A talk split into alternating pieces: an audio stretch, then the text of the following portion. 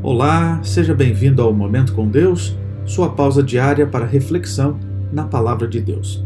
O texto de hoje, Jeremias 31, verso 3, que diz assim: Com amor eterno eu te amei, por isso, com benignidade te atraí.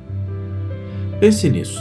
Durante milhares de anos, usando sua esperteza, seu charme, o homem tentou ser amigo de Deus. E durante milhares de anos, ele mais desapontou a Deus do que o alegrou. Fez exatamente o que prometeu nunca fazer. Um fiasco. Mesmo os mais santos dos heróis, por vezes se esqueciam de que lado estavam.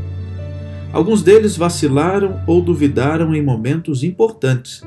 Outros demonstraram um caráter no mínimo duvidoso.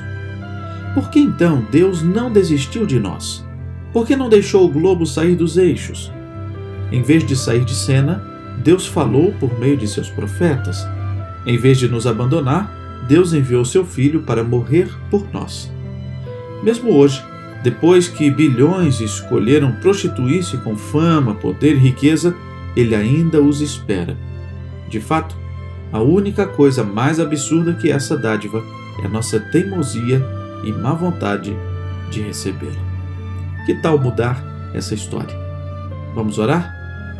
Querido Deus, muito obrigado por sua insistência, muito obrigado por seu amor, muito obrigado por mais um dia e por mais uma oportunidade de fazer diferente.